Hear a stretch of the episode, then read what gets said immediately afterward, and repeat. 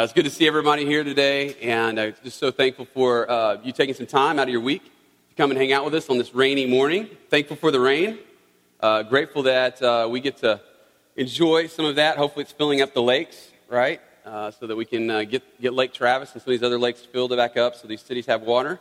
Um, but just grateful for that. And this morning, as I was looking out my back porch, watching it rain and fill up the lake behind my house, uh, was just reminded that every good and perfect gift comes from God.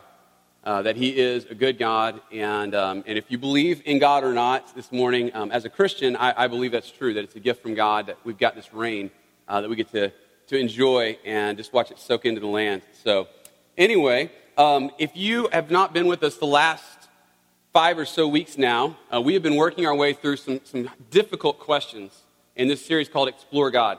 And, and so these questions are not lightweight. And there's parts of these talks each week that are very heady, uh, very intellectual in nature. And if you're, um, if you're kind of following along with this, some of it you might feel like you're sitting in, a, in some sort of lecture classroom.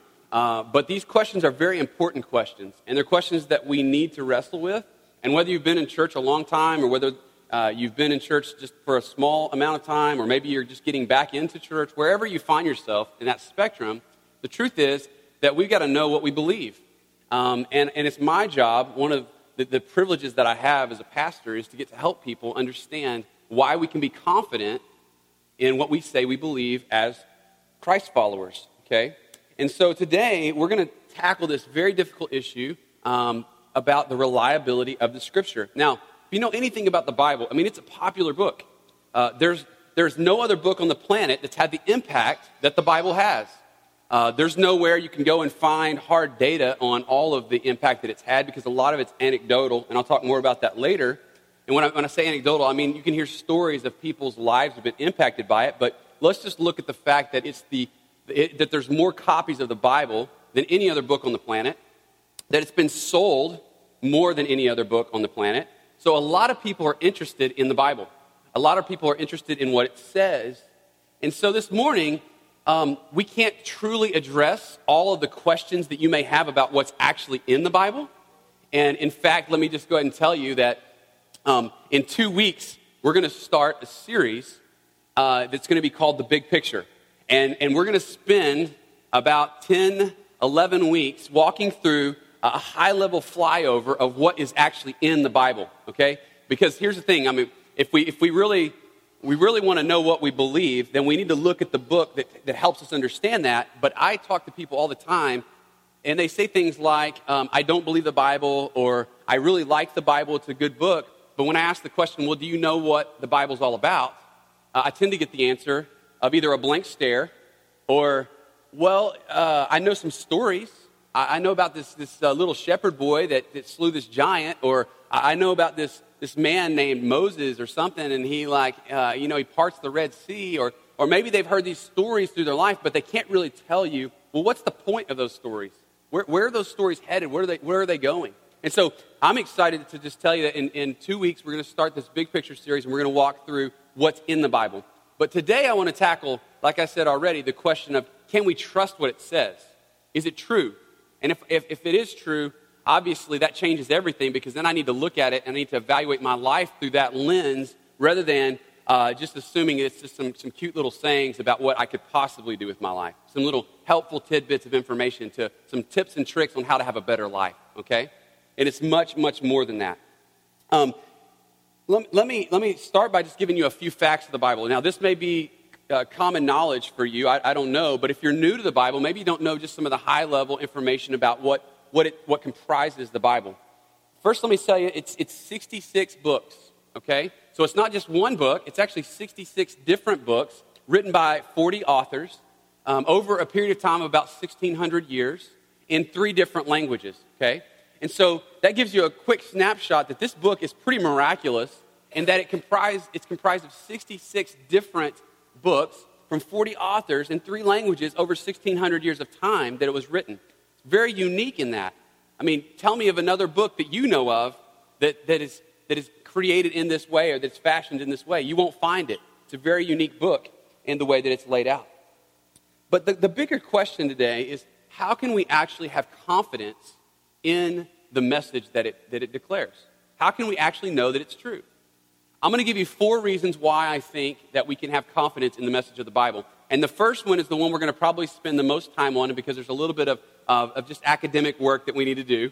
Because as I've said in previous messages throughout this series, whether you are an intellectual or whether you're just a person floating through life, um, wherever you find yourself, and you're like you leave up, you leave the hard thinking up to other people who, who make more money than you, or maybe in the academic world they say we don't make that much money, but, uh, but wherever you find yourself, let me just give you some, some reasons why you can have confidence in the text today, okay? So, um, in 1947, there were two little shepherd boys, and they were near Qumran, which is near the Dead, Dead Sea, and as they were out there chasing their sheep, uh, one of their sheep got loose and, uh, and headed up this mountain and went into a cave. Now, these two little boys, knowing uh, what they had been taught from the time they were little, they're pretty superstitious. Uh, they did not want to go into this cave, and probably just because little boys thinking about going to a cave um, that's dark and, and, and who knows what's going on in there, uh, they were a little scared, and so they kind of waited. And, but they knew that their sheep was in there, so what they decided to do was throw some rocks in this cave and hopefully scare the sheep out so they didn't have to go in and get the sheep. Okay? So they started throwing rocks in, and they throw a rock in, and they hear something break that sounds like pottery. Sounds like something that's not just hitting against another rock. And when they walk into the cave, what do they find? They find these clay pots, and inside these pots, they find these scrolls that had been hidden in this cave to protect it while the people were under, were under siege in that particular area. And so they wanted to, to, to find a safe place for these for keeping.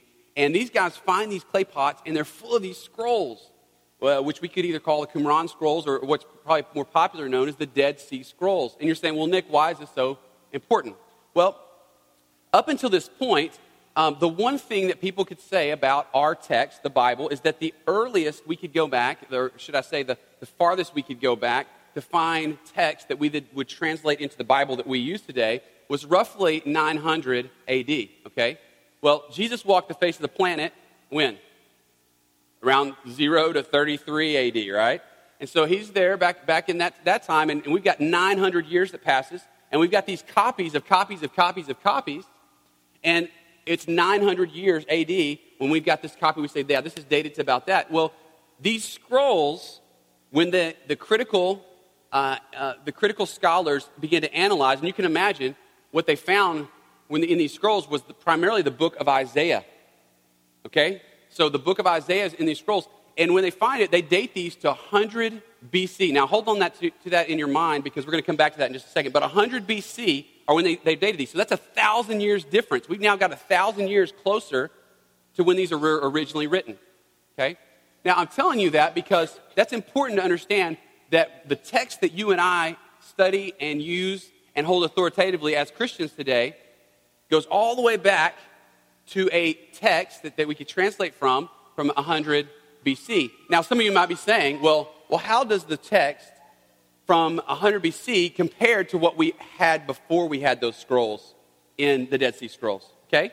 Well, let me, let me just, I'm excited. I'm almost giddy to talk about it, okay? Let, let me explain to you what was going on. When they pulled out the book of Isaiah, they began to compare it, and you obviously had secular scholars and you had Christian scholars Christian scholars were super excited because they wanted to look at this text and they wanted to really discover um, how is this text, the nuances of the text, uh, what, what, was going on in the language, how does it look in, in terms of how can we confirm what's already there. But the secular scholars were thinking, here's our chance to disprove the Christians and basically undermine their authority, the Bible. well, the problem was is when they critically analyzed this text, what they found was that within um, the text, there were very few variances at all from this thousand years that had transpired. There were very few variances. In fact, this morning, if you look at even the, the, chapter 53 from Isaiah, we're not going to go there yet, but we're going to come back to it in a minute. Isaiah 53, um, which is one of the most famous passages out of Isaiah where it speaks the person of Jesus. Okay? And in that particular passage, in Isaiah 53, there's 166 Hebrew words. Okay, so hang with me. 166 Hebrew words. And in those 166 Hebrew words, from the thousand years to the 900s, roughly, when we had the, the, the text that we were using for our current Bible, there were 17 letters that were off. 17 letters.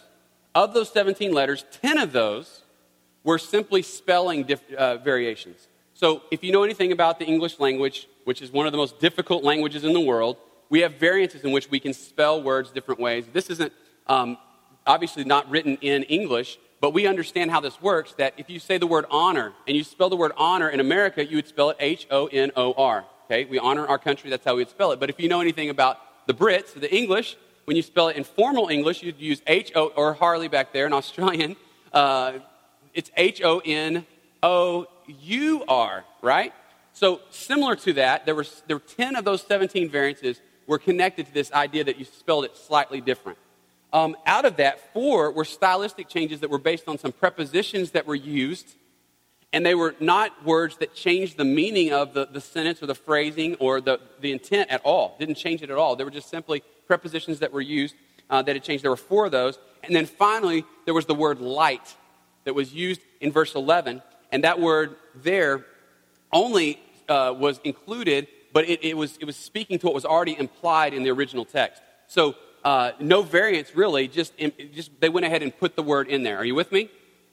Here, here's the point I'm making. A thousand years of time passes, and basically no change between the text that they found in that little cave, those two little boys found in these clay pots, and what we were using prior to that. This is in 1947. So you can imagine in the Christian world, this is a huge discovery, huge find, because it gives um, the, the human race some, some sense of we've got this uh, textual criticism and way of evaluating whether this text is trustworthy, and the text holds up. Now, what, what's even cooler, um, or even just another piece of information there, I don't want to get ahead of myself, is that that's the Old Testament that we looked at, but what about the New Testament? What about the, the 27 books in the New Testament that we hold to? Um, that's, it's the second half of our Bible, but really only a third in terms of when you hold up your Bible and you try to see how much is there. It's about a third um, half of that written by the Apostle Paul, okay? And when we look at that, well, where can we get confidence that it was and it is authoritative? Well, in 1934, a man named Colin Roberts, uh, he was in Manchester. He had just become a doctor, and he was rummaging around in the basement of that, this big library at the university there in Manchester. And as he's there, he's digging through these old papyrus documents. I mean, I, I don't know if you've ever been in uh, the, the basement of a library, um, but I know we've got a, a guy who's he's not here today, but Aaron Negron, who works in the library, and I'm sure he would find this very fascinating. But there was this doctor, and he's down there in the bottom of this library, and he, um, he's rummaging around. He finds these, these documents, these papyrus documents, and he's flipping through them, and he comes to what's known as P52. Again, hang with me. He gets to P52, and on the front, he sees this, this language that's there, and he, he begins to translate that out. And it's John chapter 18, uh, verse 31 through 33, and he flips it over, and on the back of it is John 18, uh, verse 37 and 38. Now, let me read this to you and just get a sense of what this verse says. But this is, this is in, um, the, in, in 1930, uh, 1934 that he finds this, okay? And here's what, here's what the, the passage in, in verse 37, uh, verse 31 of chapter 18 of John says. So Pilate told them, Take him yourselves and judge him according to your law. It's not legal for us to put anyone to death, the Jews declared. They said this so that Jesus' words might be fulfilled, signifying what kind of death he was going to die. Then Pilate went back into the headquarters, summoned Jesus, and said to him, Are you the king of the Jews? Now, on the back side of this piece of papyrus, P52, this is what it said uh, in verse 37. You are the king, then, Pilate asked. You say that I am the king, Jesus replied. I was born for this and I have come into the world for this to testify to the truth. Everyone who is of the truth listens to my voice. What is truth? said Pilate. So if you've been around church, you've probably heard these verses before. Now, here's what's interesting this piece of papyrus was dated back to AD 125, roughly. AD 125. Now, this is less than 50 years from the time when the, the New Testament writers had finished writing all of their accounts about Jesus and the Gospels and all that had been written. So, listen, thinking about that, um, there were many people who were still alive who had walked the earth while Jesus was here that, that could have easily testified against what was written in these early documents, right? And we've already got a, a copy that goes back to 8125, and here's what's cool it was found in Egypt. Now, you might say, well, what's the big deal? Egypt is 500 miles away from where this was written, uh, uh, directly across the Mediterranean Sea. Which means that within 50 years, the book of John, as we know it, was circulating amongst the Christians of the church of that time and being used authoritatively to teach from. Now, think about that. 50 years, and the early church was taking this information and they were dispersing it and they were teaching it, and it's what we hold to today. Now, some of you might be, might be going, okay, this is not all that cool. Um, I get this is very intellectual um, in nature, or this is just some facts you're just giving me. And I encourage you to go and search this out on your own to look at the research that's there because I hear a lot of people say things like you can't trust the Bible, but when I ask them where, what their source is, they generally say, well, I heard somebody say this, or I watched a documentary on TV, or, or something that uh, maybe I read Dan Brown's book, okay? What, whatever it is, but you, you aren't going and looking at some credible sources to, to find information about the Bible. I think when you start to look there, you're going to be amazed at what you find concerning the reliability of the Scripture. But before we leave this point, that textual criticism and textual evaluation is a big deal, I want you to compare this to some other historical works.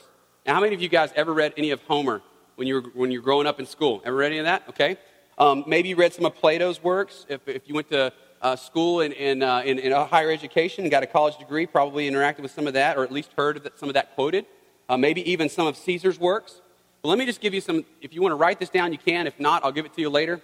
Um, it's not going to be on the screen for you. But Plato. Plato was written about 427 to 347 BC, roughly, what we can tell. Okay? The earliest copy that we have of Plato's works is 900 AD. Okay? 900 AD. And there's roughly seven copies. In terms of trying to figure out whether or not Plato's works are accurate, critical scholars will tell you that there's not enough copies to make uh, a, a, true assessment of the text. Are you, are you hearing that? There's just not enough copies to really say and affirm, yeah, this is, this is the original. This is, this is true. This, is, this holds up. Okay? This is critical scholarship. Believer, non believer, doesn't matter. Okay? Just people who are saying you can't really find reliability in that. Um, Caesar, he wrote roughly 100 to 44 BC, and the earliest copy we have of Caesar's works are 900 AD, and we have 10 copies. Okay, 10 copies. Homer, this is the one that probably most of us in here would say we know about, and this is from the Iliad.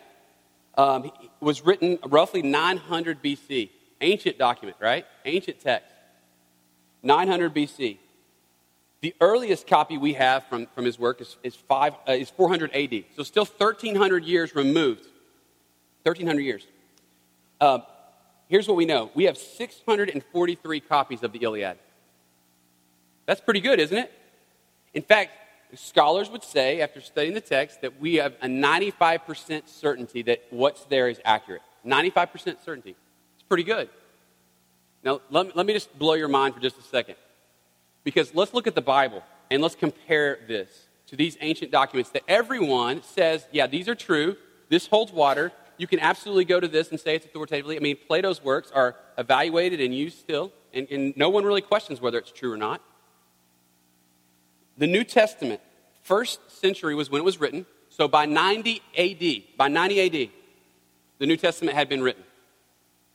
And, and what we find there is that the earliest copy we have, I mentioned to you earlier, is roughly 125 AD. So within 50 years, less than 50 years, we have a copy closer than any other manuscript that's ancient in this way. But here's what's really the kicker we have over 5,600 copies. How many to Homer? 643.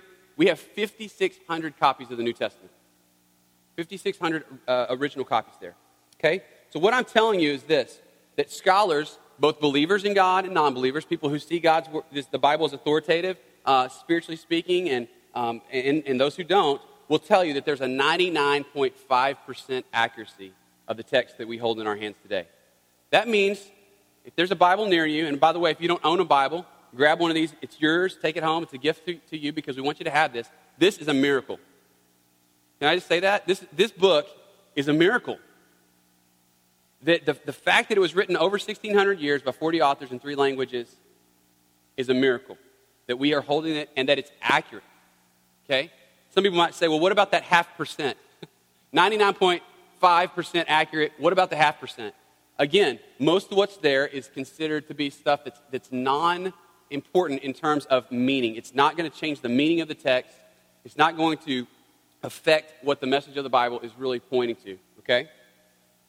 So, intellectually speaking, because I believe as Christians, we need to not just uh, blow these questions off, we can have confidence in the reliability of the text today. I could tell you a lot more stories, there's a lot more things that we could talk about, we just don't have time to do it. But I want you to know that there's some other resources that you can read and you can find uh, that will help you um, understand that the reliability of the text is held up. In, in every major, every major attack on the Bible has been refuted. Every major attack on its authority regarding um, its accuracy has been refuted to this day. The second thing that we find and have confidence in is prophecy. Did you know that the Bible has over 1,800 different prophecies? Over 1,800 different prophecies that speak to things from way back that are going to happen in the future. Now, some of those have come to fulfillment already, and some of those have yet to come to fulfillment. When we read the book of Revelation, which, again, if you want to get uh, confused and in the weeds, go read the book of Revelation, okay? It's, it's, a, it's a very interesting book. It's the last book of the Bible, um, but very instructive, important in terms of thinking about what, what's coming in, in the future. Um, but when you look at the Bible, there's over 1,800 of these prophecies that are there. And again, none to date have been effectively refuted. But I want to go back to Isaiah 53 for a second because this is an amazing passage. When, when did I say that they found this or dated this, uh, the, the scrolls to? You remember? 100 BC, okay? You're listening. That's good. 100 BC. So I want us to read Isaiah 53. If you have a Bible, I want you to open up to Isaiah 53. If you're not real familiar with your Bible, let me just go ahead and give you some help. It's 475, page 475. If you're using one of these Bibles, the brown or the black. Page 475. Now, here's why this is significant because this is 100 BC that this has been dated to, which means when it's talking about Jesus, it's talking about Jesus before he ever comes on the scene, right? It's before Jesus shows up, which would make it prophetic. It's speaking about things that are going to happen in the future. And here's what Isaiah 53 says Who has believed what we have heard? And who has the arm of the Lord been revealed to? He grew up before him like a young plant and like a root out of dry ground. This is talking about Jesus. He didn't have an impressive form or majesty that we should look at him, no appearance that we should desire him. He was despised and he was rejected by men a man of suffering who knew what sickness was. He was like someone people turned away from. He was despised, and we didn't value him. Yet he bore our sickness, and he carried our pains. But we, in turn, regarded him stricken, struck down by God, and afflicted. But he was pierced because of our transgressions, he was crushed because of our iniquities. Punishment for our peace was on him, and we are healed by his wounds and we all went astray like sheep. We all have turned to our own way, and the Lord has punished him for the iniquity of us all. Now, I want you to jump down to verse 10 with me. It says this Yet the Lord was pleased to crush him severely. And when you make him a restitution offering, he will see his seed, and he will prolong his days. And by his hand, the Lord's pleasure will be accomplished. He will see it out of his anguish, and he will be satisfied with his knowledge. And those last two verses we read, the reason why I speak to those is because he's talking about the resurrection. He's saying that you're going to kill him. He's going to be killed unfairly, and he's going to be treated unfairly. But why is he going to be treated that way? For our sin, but he's not going to stay dead. He's going to come out of the grave. And this is a 100 years before Jesus comes on the scene that we've dated this to. Now, it was written actually before that, long before that, roughly a 1,000 years, uh, 500 years, particularly Isaiah. But here's what we know we know today that we can be confident because the Bible speaks prophetically about things that are going to happen in the future, and those things come true.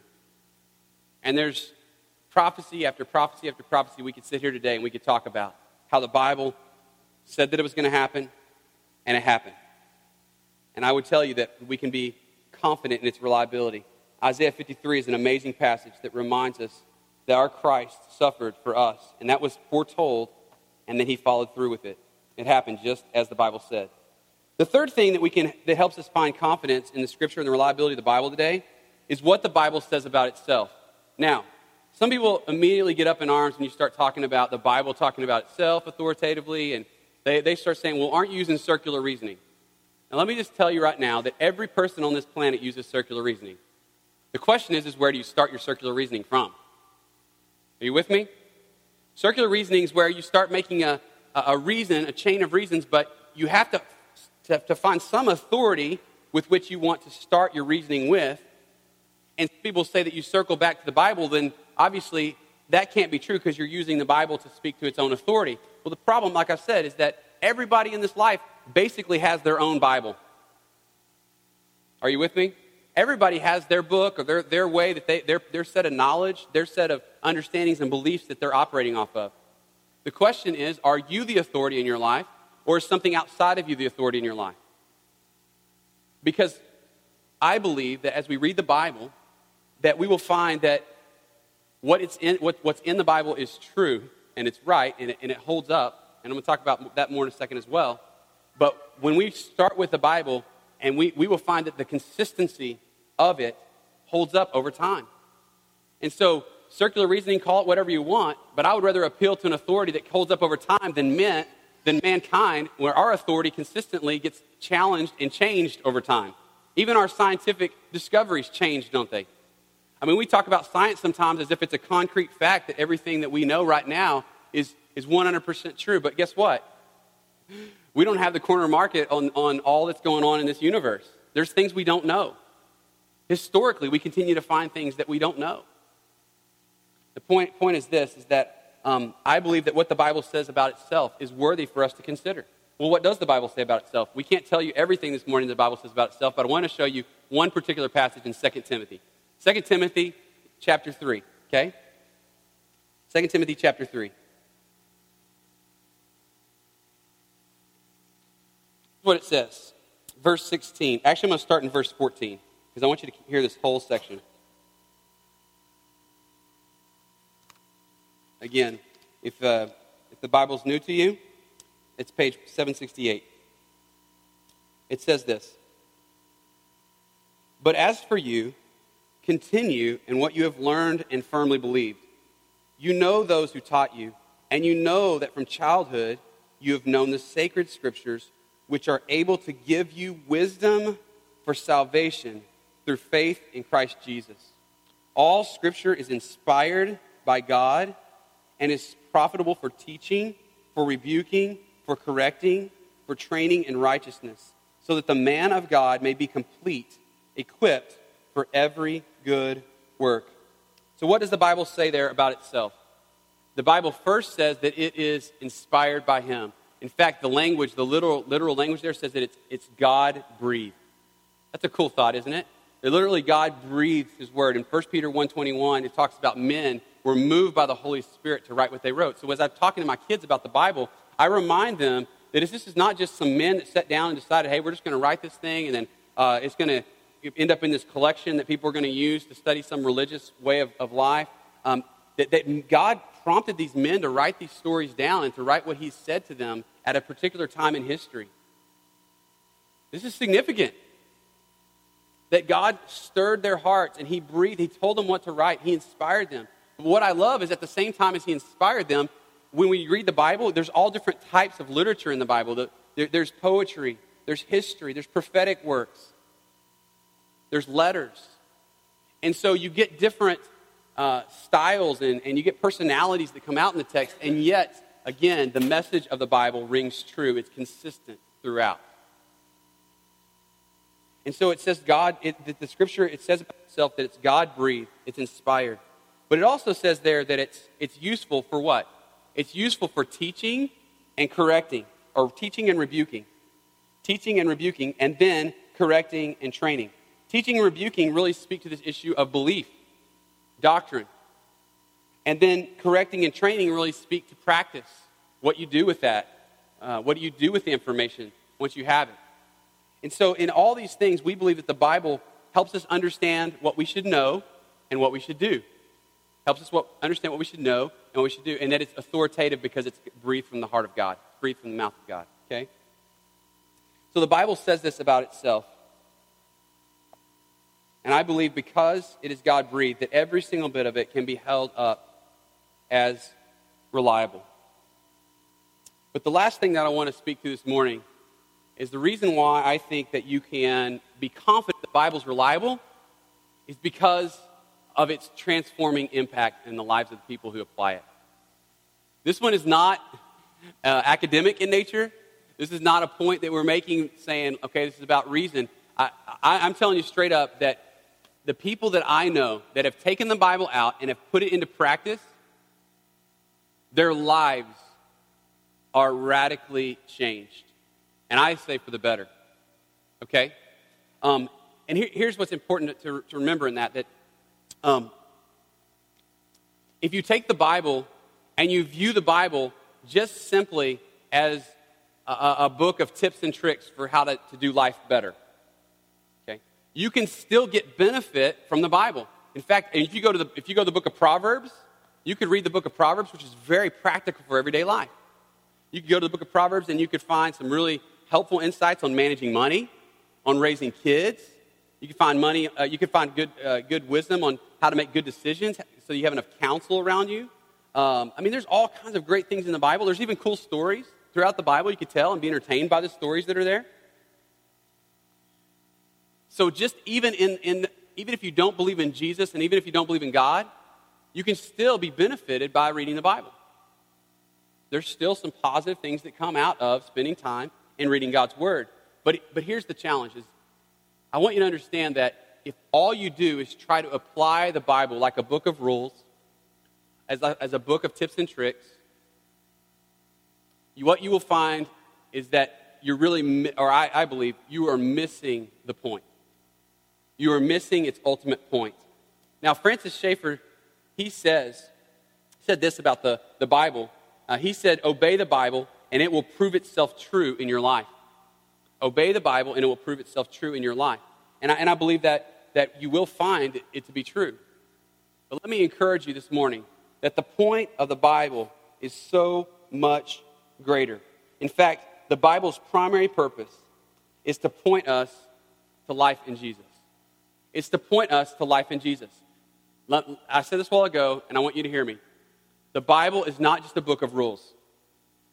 The Bible is not just a book about how to do a religion. The Bible is a message to, to the people on this planet saying to them that though we screwed up and we blew it, God is a redemptive God and He is restoring our relationship through the person of Jesus. I know I'm getting ahead of myself a little bit because, as I said, in two weeks we're going to talk about the big narrative of the Bible. We're going to spend a lot of time talking about that. But hear me out. The center of the Bible, the starting place of the Bible, is not people, it's not humankind. The focus of the Bible, the story of the Bible, is about God and about His plan. And it's about His purpose that He invites us into. So if you read the Bible and you go to the Bible and you say, okay, I want to read the Bible to get some information out of this, so that I can live a better life. That's great, but it's so much more than that. Because there's a Savior in this Bible named Jesus Christ who wants to have a personal, living relationship with you. We do not worship the God of the, uh, we do not worship the Bible. We worship the God of the Bible, the God who wrote the Bible. But this Bible, because it is the living, breathing Word of God, we listen to it. We get instruction from it. We hear it and we obey it because we know it's true. We know it's right. We know it's good. I want to encourage you this morning that if you've never really spent time reading the Bible, if you've never spent, spent much time um, reflecting on what's in it, I encourage you to do that. I know uh, maybe there's some folks in here who have read it from cover to cover. Um, I know there's a lot of people who haven't. And whether you have or whether you haven't, I encourage you to regularly spend time in the Bible. Because what you will find is that it is powerful. It is powerful. The words are powerful. And, and I should say that if you start reading the Bible, um, you may get bogged down in Numbers or Leviticus or something like that, okay? Just as a warning. Because there's some interesting, interesting parts of the Bible that's there. But even in the law, what we find there is that the law is reminding humankind that we cannot be good enough in ourselves, that we need a Savior to rescue us. That no matter how hard we try to do everything the Bible says, that we are going to blow it. That no matter how good of a husband or wife or coworker or, or dad or mom we try to be, no matter how great we try to be, the Bible reminds us that we will never be able to completely obey everything that's here. Because the point is that we have life in Jesus. We have forgiveness when we screw up, when we blow it in Jesus. We have a Savior who rescues us and who makes us right before a holy God. So this morning, to, the, to answer the question, is the Bible reliable? My answer to you is yes, it is reliable. I think that our modern scholarship gives us great confidence in that, but even greater than that, even greater than all that, is the fact that it is alive. And some of you may go, What are you talking about? And just, just spend some time in it. And you will see that a book that was written so many years ago still is very relevant to today. A, a book that was written by 40 different authors still has meaning and purpose for us in the here and now in 2013. And that's, to me, a miracle that has only been, been created and sustained by the hand of a miraculous working God, supernatural God in heaven. Let's pray.